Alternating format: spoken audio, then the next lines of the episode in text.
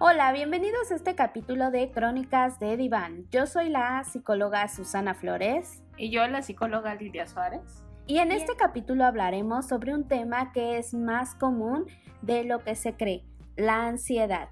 ¿Cuántas veces no hemos vivido situaciones que nos hagan presentar estos síntomas, sudoración de las manos, aceleración del corazón, tensión muscular, que la respiración se nos entrecorte? Todos estos síntomas que bajo presión, bajo estrés, bajo una situación que nos provoca algo inesperado, unas emociones que, que no son gratas, aparecen toda esta sintomatología. ¿Y a ustedes cuántas veces han vivido esta situación con la pandemia, el encierro y demás?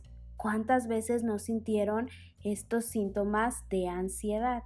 ¿Qué tan común es para ustedes en su día a día? ¿Pero qué es la ansiedad? La ansiedad es un mecanismo adaptativo natural que nos permite ponernos alerta ante sucesos comprometidos.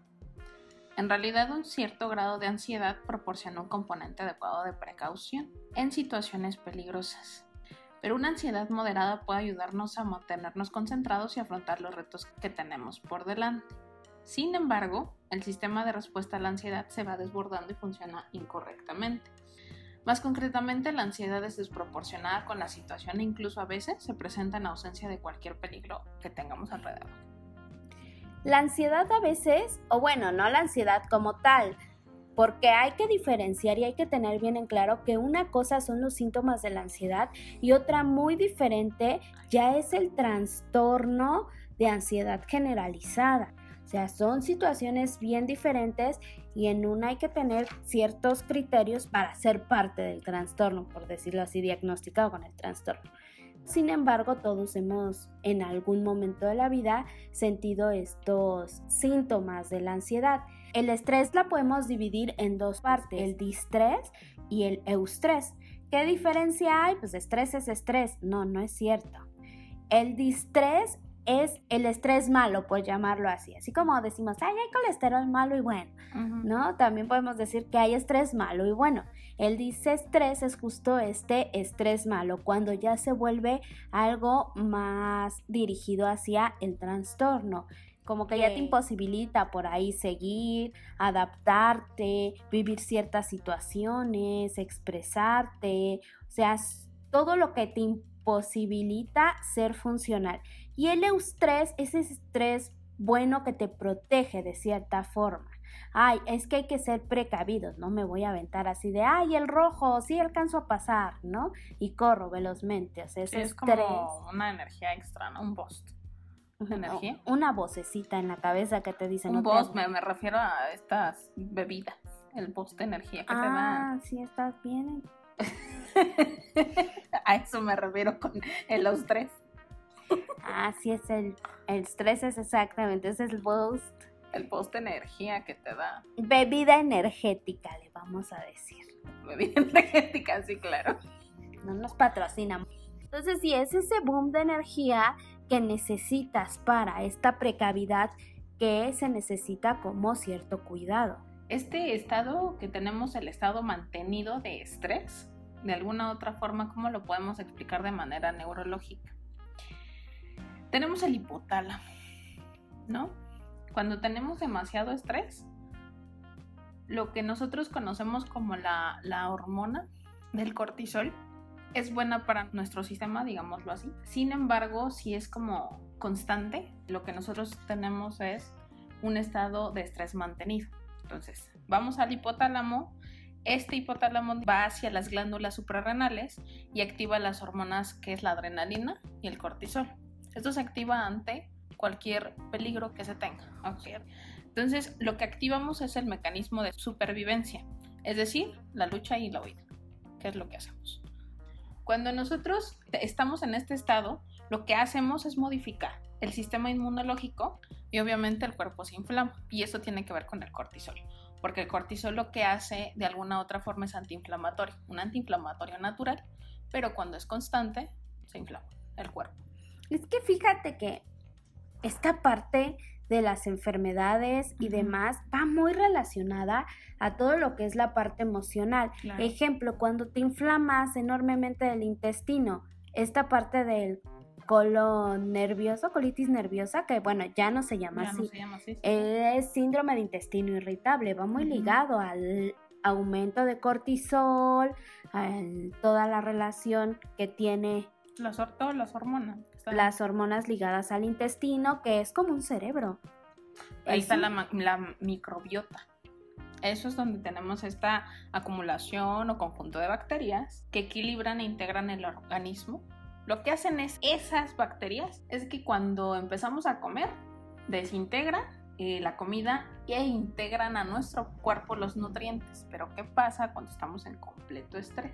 Pues lo que hacen es de alguna otra forma estar completamente confundidas, vamos a decirlo así, y no empiezan a separar o filtrar bien. Y entonces viene este tema de las grasas en la sangre. ¿Cómo se llama? ¿Colesterol? El colesterol, los triglicéridos. Los triglicéridos altos, claro. Porque al final de cuentas no saben o no, no pueden filtrarlo de tanto cortisol que tiene o tanta inflamación que se tiene dentro de la microbiota. Cuando algo no sale bien en el trabajo y estamos con el pendiente de no, tengo que hacer esto, no me salió bien, hay que resolverlo, hay que ¿A cuántas personas y a cuántas de ustedes no se les ha inflamado el intestino y esta colitis ha reventado? Los niños, los adolescentes, porque pareciera que no, pero ahora en estas etapas de la vida también está apareciendo la gastritis, la colitis nerviosa, todo esto incorporación al cuerpo del estrés, de la ansiedad, de todo aquello que no podemos manejar, que sobrepasa no de las capacidades, porque todo el mundo tiene capacidades bien valorables, pero si sobresatura las actividades que el cuerpo puede aguantar y que la estabilidad emocional puede aguantar. Hay que dormir. ¿Qué pasa cuando te saturas de muchas actividades? ¿Qué pasa con este estrés? ¿Qué pasa con esta ansiedad que viene por ahí? ¿Qué pasa, Susana? pues pasa que te inflamas, es cierto, iba a decir eso. Bueno, el cuerpo justo lo manifiesta como con esta colitis, con este síndrome de intestino irritable. Oye, no he comido grasas, no he comido chile, no he comido nada, mira, sí, completamente bien portada en la alimentación. ¿Por qué me inflamé? Bueno, vamos a analizar tus emociones, tus situaciones de vida y se van a encontrar muchas respuestas por ahí hay que darle importancia a la salud mental. Sí, por ahí dicen que comprender es, aliviar. Al final de cuentas lo que se, tiene que hacer o lo que tendríamos que hacer es tratar de comprender, por ejemplo, qué nos está pasando a nivel emocional para que nuestro cuerpo responda de esa manera. Se supone que nosotros estamos, como dices, portándonos bien en la alimentación y aún así me inflamo. ¿Por qué? ¿No? Y entonces tiene que ver más allá, es decir, las emociones. Aquí es bien importante identificar eso, cuando la ansiedad ya se vuelve crónica, ya se vuelve enfermedad, ya se vuelve no tolerable. Es el trastorno. ¿Qué diferencia hay del trastorno de ansiedad generalizada y la ansiedad que manifiesta el cuerpo ante cualquier situación complicada que cause cierto trauma, cierto susto, cierta angustia. O sea, el estrés y la ansiedad son parte de nuestra, ¿qué serían? ¿Emociones o sentimientos? De nuestras emociones. De nuestras emociones. Para diferenciar justo la ansiedad que se puede considerar normal a la ansiedad que ya va dirigida más al trastorno, hay que observar las manifestaciones y los síntomas que se dan. En esta parte, para ya volverse algo patológico, qué tanto afecta el plano físico, el plano conductual, el plano vincular, qué tanto se relaciona esta persona en el entorno, cómo se afecta al cuerpo como tal. Hay que tener mucho cuidado cuando ya los síntomas de la ansiedad, aparte de que se manifiestan con más cotidianidad, como esta parte de la aceleración del corazón, de la sudoración, de esta falta de respiración o respiración muy corta, cuando ya te da constantemente y a veces sin algún, aparentemente algún motivo, entonces hay que tener cuidado de que ya estemos hablando de un trastorno. ¿Cómo podemos detectar Aquí es bien importante qué herramientas nos pueden ayudar para detectar estas manifestaciones del estrés y que éstas se vuelvan ansiedad.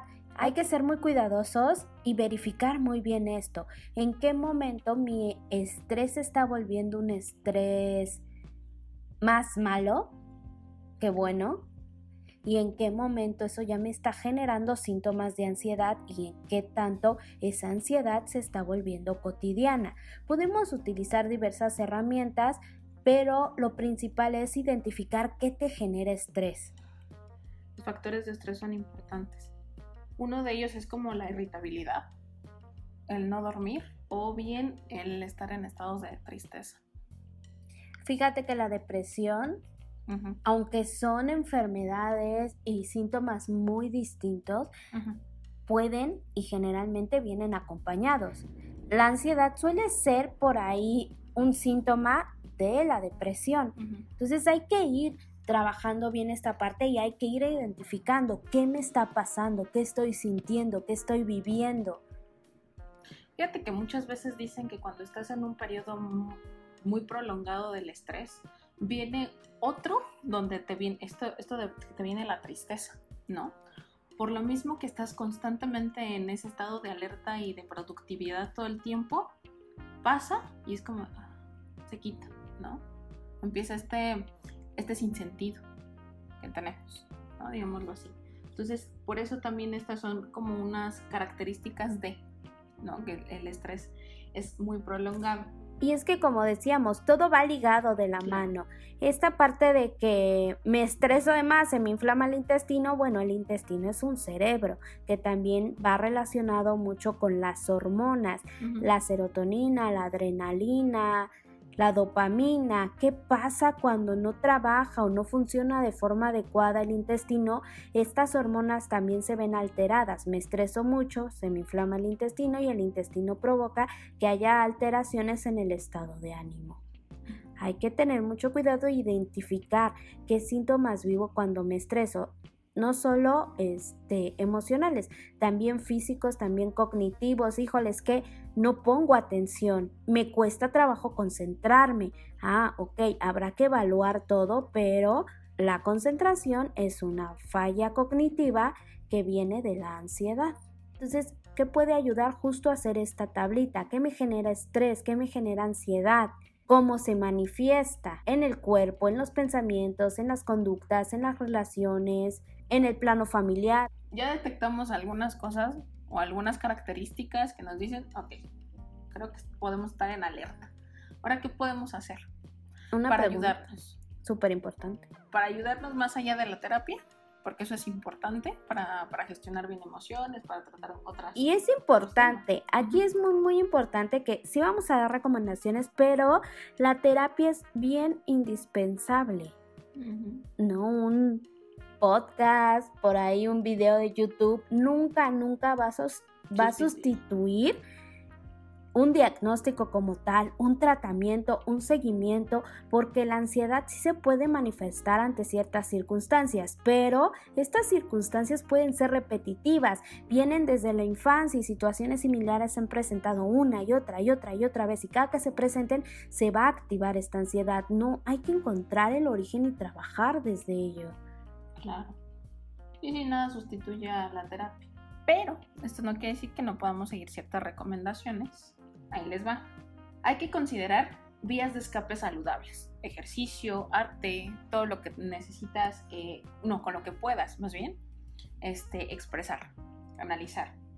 Dormir bien, lo más posible. Dormir bien ¿Alguna recomendación que tengas específica al dormir bien? Sí, hay esta serie de ejercicios, más bien no serie de ejercicios, rutina. Hay una rutina que se recomienda esta higiene de sueño para ir acostumbrando al cuerpo a dormir bien y automáticamente que todas las noches cenes a la misma hora, te acuestes a la misma hora, una hora antes de acostarte, que no haya contacto con celulares, televisión, cualquier cosa que pueda este, estimular a tu cerebro a tener la luz apagada, siempre a la misma hora, por ahí este, no consumir café o alguna sustancia que active otra vez todo el sistema previo a dormir y de igual forma este, tener como esta rutina constante, ¿no? Esta higiene de sueño por ahí, obviamente no dormir con el celular o llevar a el celular por ahí a la cama, porque ¿qué pasa? Todos estos aparatos generan luz. El celular genera una luz brillante que activa algo llamado el círculo circadiano. ¿Qué es el círculo circadiano? Esa función del cerebro que detecta cuándo es de día y cuándo es de noche. La luz del teléfono da la señal a tu cerebro que aún es de día y que por lo tanto tiene que estar activo. No puede mandar ese mensaje de relajación muscular que se da en el sueño para poder dormir.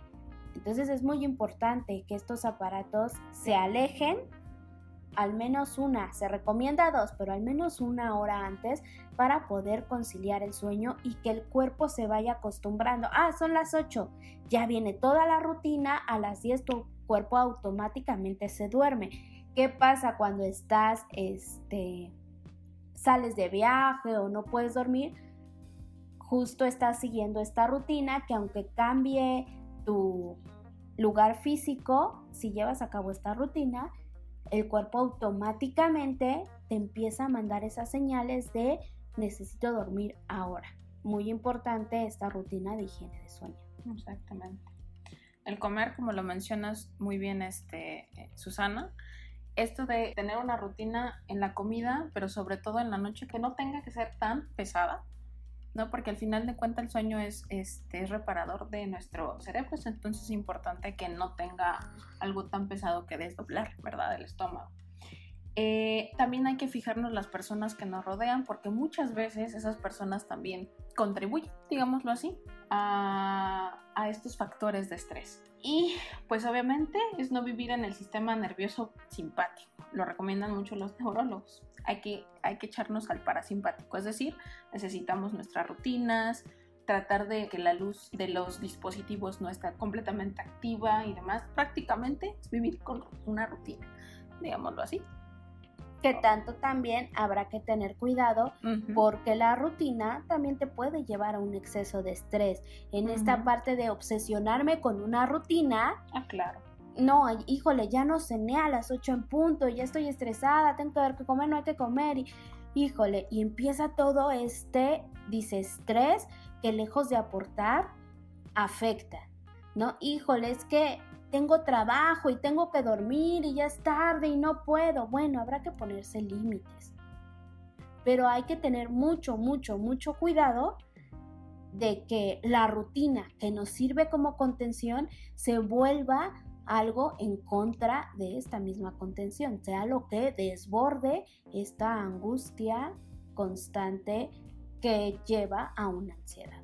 Es como irse al extremo, al final de cuentas, por ejemplo, estas vías de escape que, recomendamos que es el ejercicio tampoco es como de, ah, claro, me voy a, a, llevar al extremo de hacer el ejercicio y si no lo hago, no, me siento muy culpable. Tampoco es llevarlo al extremo.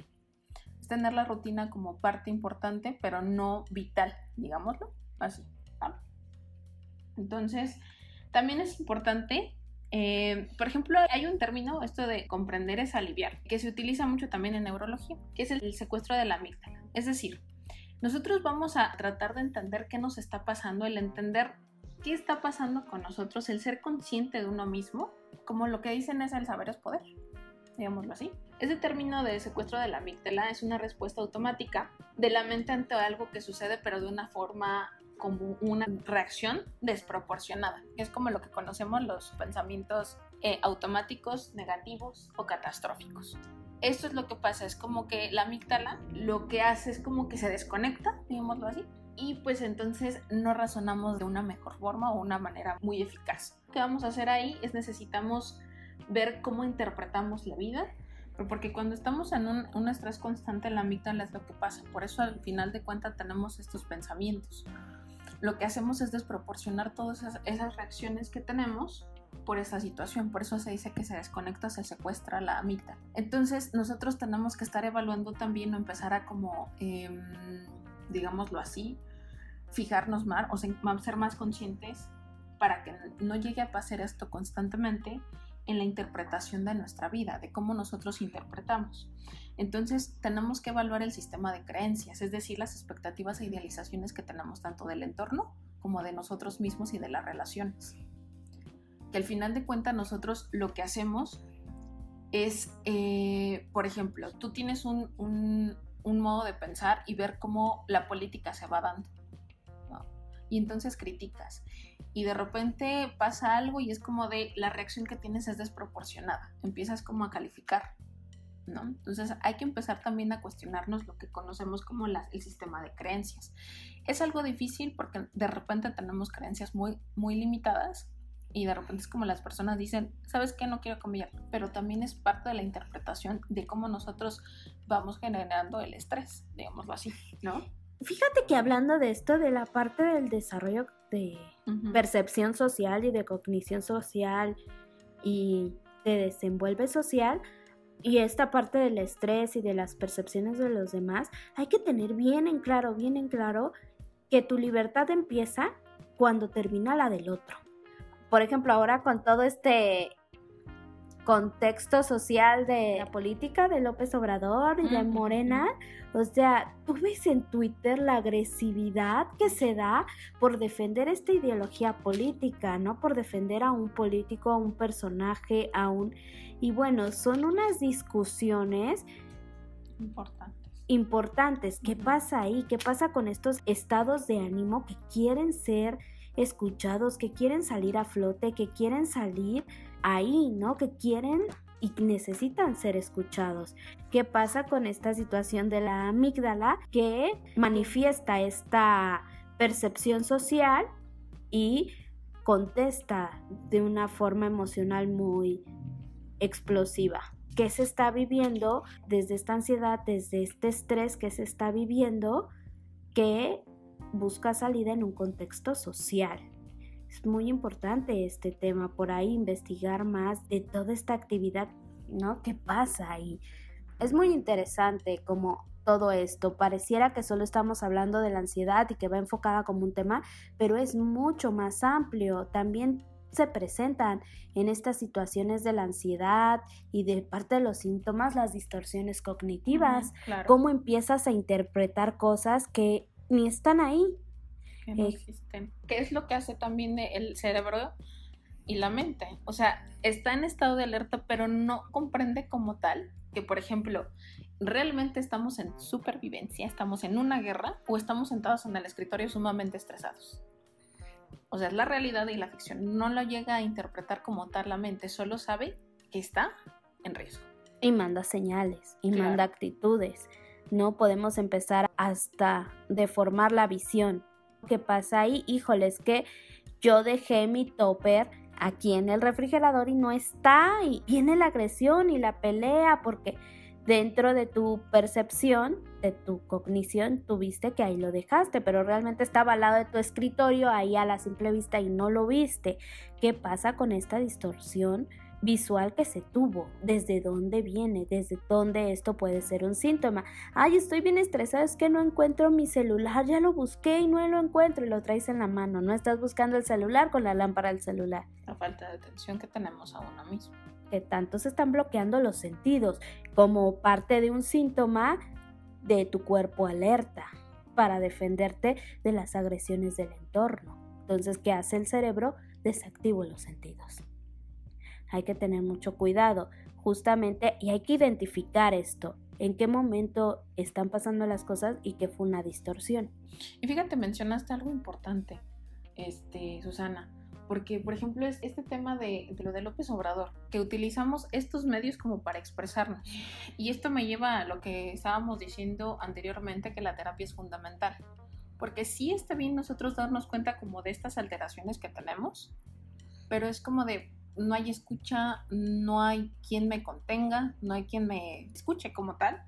Entonces, la terapia muchas veces sirve para eso y no estos grupos de políticos donde la agresión sale. Que hay que trabajar ahí. En lugar de agredir al otro, hay que ir para ver qué está, pasando? pasando a terapia, justo para analizar qué factor me hace agredir al otro. ¿Y quién realmente es ese otro? Porque podemos agarrar a cualquiera en Twitter, pero lo que le estamos diciendo a esa persona no es a esa persona. Hay un otro importante en la vida, un otro con O mayúscula, por ahí mencionaba Jacques Lacan, que es fundamental para nosotros, pero al no poderle decir lo que nos pasa, lo que sentimos, lo que pensamos, se lo aventamos a otro. En lugar de agredir a esa persona importante en la vida, pues voy y le digo a alguien que tiene una ideología diferente que este es el peor del mundo, ¿no? Y al fin y al cabo estoy liberando esa necesidad de decir lo que estoy sintiendo y de ser escuchado muy importante la terapia para analizar qué pasa en estos factores. Mm, así es. ¿Qué otra recomendación encuentras por ahí? Bueno, en, cuanto a nosotros, es importante el, ser consciente de nosotros mismos. La meditación es, es también muy buena. Eh, los ejercicios de centramiento. Mm, los ejercicios de respiración. Claro, claro que viene con, con lo de la meditación el leer acerca de cómo, es nuestro funcionamiento eh, corporal, es decir, que nos inflama, que no, en lo que comemos, que nos estresa y que no. Este, y para esto eh, hay una neuróloga este, española y que también es escritora, que es Marian Rojas Estape, que por ahí lo dejan en, en la cajita de información. Tiene varios libros, pero el que yo recomiendo es Encuentra tu persona vitamina. Como les digo, es el conocimiento de cómo funciona el cuerpo en sí en general y después cómo funciona mi cuerpo, que es como lo que soy, comprenderme. Esto es lo que me pasa a mí. Estos son mis factores. Esto, eh, por ejemplo, si me estreso mucho o tengo ansiedad, estas son como las características que nosotros decimos o los síntomas. Son como los generales, pero es importante saber nosotros qué nos está pasando. No hay nada malo ni bueno. Ay, tengo ansiedad, soy... No, ¿cómo me puede pasar esto a mí? Es que soy muy sana, es que no. A todos nos puede pasar. No es malo, ya sucedió, hay que trabajar en ello. Entonces hay que tener mucho cuidado con autoetiquetarse en, ah, tienes ansiedad, eres la peor. O autoetiquetar al otro. Es que cómo le puede pasar esto a mi amigo, o sea, no, qué horror. Mejor no me acerco. No, hay que tener cuidado y hay que ser empáticos con el otro. ¿Qué está viviendo? ¿Qué está pasando? ¿Cómo se está sintiendo? ¿Cómo puedo yo apoyar? Habrá veces que no necesitan que les digas 20 mil palabras de aliento y mucho menos estas frases de échale ganas. Ay, no, por favor. No estés triste. Y se puede o distraite en algo. No, o sea, hay que entender qué necesitas de mí, cómo te puedo yo ayudar. Sí, porque lo que funciona en uno no funciona en los demás. También, es, importante tenerlo. Habrá veces que lo único que buscan es ser escuchados y eso basta y sobra para apoyar. Entonces, muy importante esta parte. Por ahí el mindfulness también es una técnica muy recomendable, que es el mindfulness es la conciencia plena. Es el ser consciente del aquí y el ahora, que se utiliza mucho en la terapia de aceptación y compromiso. Muy importante ir a terapia, buscar esas alternativas, esos medios de escape. Ojo, no para quedarse ahí, porque estos medios de escape, luego lejos de ser escape, terminan siendo más aprisionados. Muy bien, es un gran tema para seguir por ahí analizándolo para seguir. Déjenos todas sus preguntas para irlos respondiendo por ahí en otro episodio, un en vivo si quieren que hagamos un en vivo más hablando de este tema, respondiendo preguntas en el instante y todas sus dudas en nuestras redes sociales www.imagoservicios.com es nuestra página oficial. Facebook, Instagram también. Imagoservicios. Servicios por ahí. Búsquenos, déjenos sus dudas, déjenos por ahí sus comentarios y con gusto los estaremos resolviendo. Yo soy Susana Flores. Y yo Lilia Suárez. Fue un placer que nos escuches.